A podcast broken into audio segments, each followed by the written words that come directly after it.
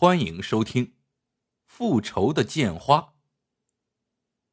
有个人，名字叫九朵，父亲很早就被人用剑杀死了，所以从懂事起，他就拜山里的一个剑客为师，刻苦学剑，因为他想有朝一日替父亲报仇。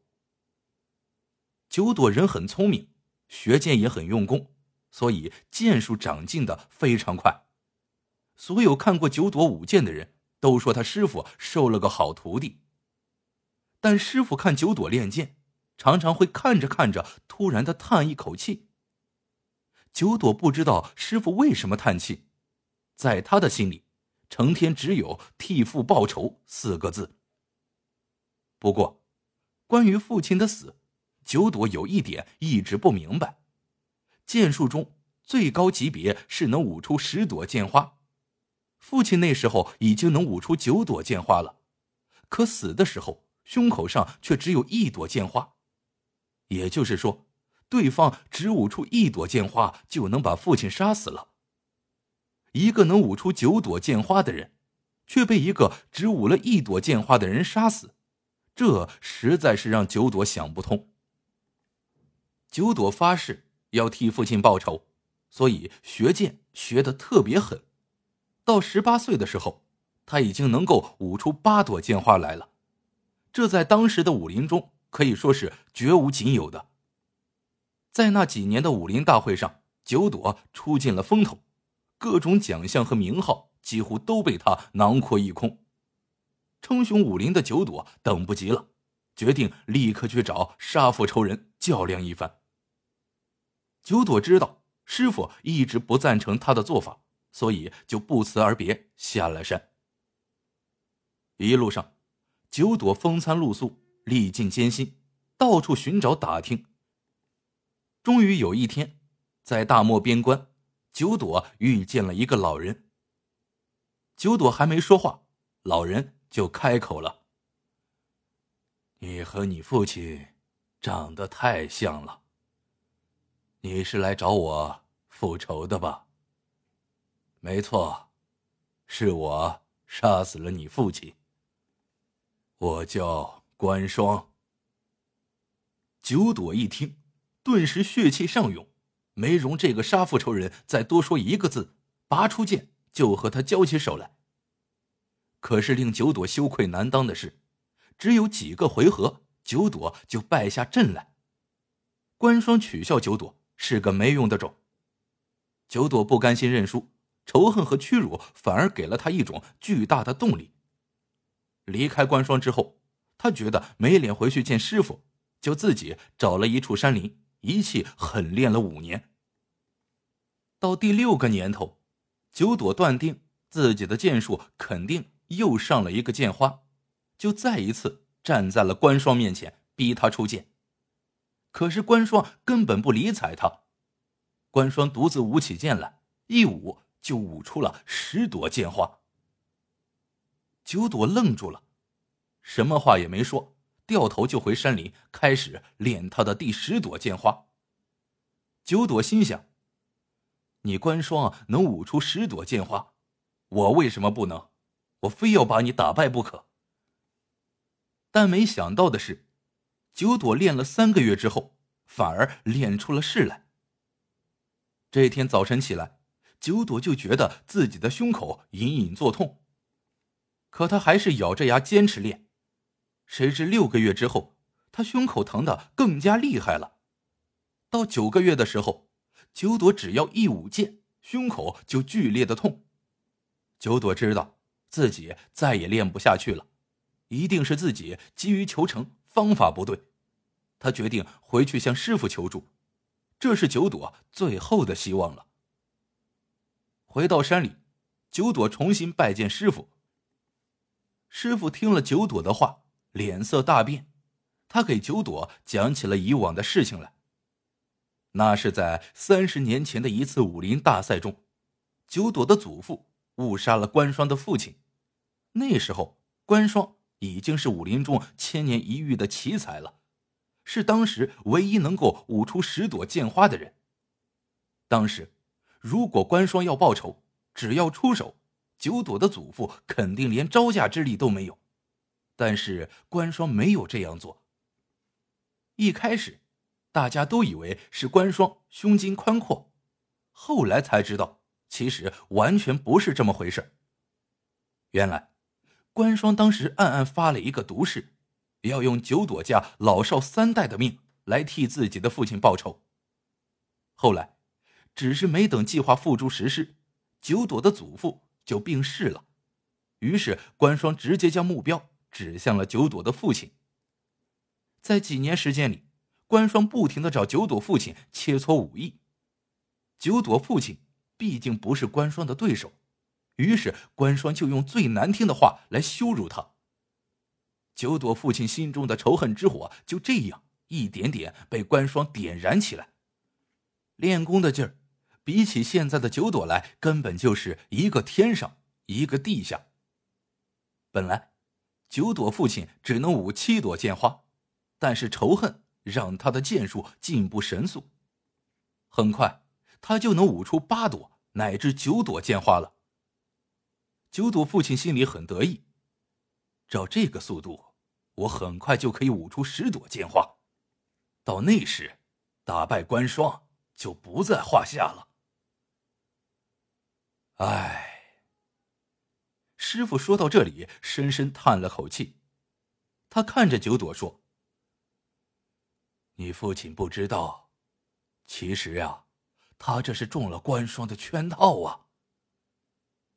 原来，剑术中有一个极大的忌讳，那就是绝对不能以仇恨来御剑。刚开始，仇恨会让练习者的剑术突飞猛进，从一朵剑花到两朵、三朵。”甚至八朵、九朵，但是到了九朵就是极限了。如果这时练剑人的心中还有仇恨，那么第十朵剑花就不可能出现在剑锋上，而是出现在练剑人的心中。这时候，如果越练，练剑人的心神受伤就越重。在第十朵剑花练成的那一刻，只要一运功，这朵剑花。就会从这人的心中穿胸而过。这个机会常常被人忽视，那是由于绝大多数的人只能练到七朵、八朵剑花就已经相当不错了。所以，对于九朵、十朵剑花中的玄机，当然也就无从知晓了。师傅对九朵说：“你父亲就是这样被他自己的第十朵剑花杀死的。”关双这一手真是刻毒啊！我过去一直没有把这个事情告诉你，是怕你像父亲一样去白白送死，不希望你父亲绝后。可没想到，你还是难逃这个劫难。你也练到第十朵剑花了吧？这样的结果。让九朵始料未及。九朵泪流满面的问师傅：“师傅，照你这么说，我永远也报不了仇了，我该怎么办啊？”师傅看着九朵，深情的说：“记住，满怀仇恨是永远也练不成十朵剑花的。当年关双练成了。”是因为那时他心中还没有仇恨。不过，好在练武的人都有一个练门，武艺越高，练门就越薄弱。我和你父亲当年是最好的朋友，所以这些年我一直在琢磨关双的练门所在。我想，我现在已经找到了。九朵，你过来，我告诉你吧。师傅随之附着九朵的耳朵，如此这般说了一番。第二天，九朵立刻启程去找关双。关双还是在大漠边关石壁那里等他。关双讥讽九朵说：“你这个没种的东西，你出剑吧。”九朵朝他摇摇头说：“不，我今天不是来找你报仇的，我只是想来看看你。这些年来，我除了练剑报仇，就是报仇练剑。人世间那么多美好的东西都没有去感受过，我已经厌倦这种生活了。我们不要再斗下去了，做朋友吧。关双一听，暴跳如雷：“你果然是个没种的东西！你怎么可以忘了你的杀父仇人？而且你竟然还要和你的杀父仇人做朋友？哈哈哈哈！真是笑死人了！”九朵却气定神闲说：“随你怎么说吧，除非你杀了我，我是不会再动手了。你瞧，这次……”我还带来了好酒好菜，我们一起大碗喝酒，大块吃肉吧。关双一听九朵这么说，脸上露出了骇人的神色。你，你真的，一点都不恨我？你，你这个不孝的子孙！他一边说，一边跺着脚，激动的在石壁前走来走去。九朵看着他，叹了口气说。唉，我现在觉得，你其实比我更可怜。我年纪轻轻醒悟过来，已经觉得太迟，可你时至今日却还是执迷不悟，那就真的太晚了。九朵话音刚落，关双的颈上立刻青筋暴突，眼睛像充了血一样鲜红鲜红。九朵对关双说：“为了表示我这些年打扰你的歉意。”我这次来是准备好好服侍你几年的，每天给你洗衣服做饭，有什么事情你可以尽管差遣我做。我不恨你，也不想欠你什么。做完这一切后，我就不会再来找你了。这时候，只见关双开始发痛的抓自己的头发，嘴里喘着粗气，像疯子一样大叫起来。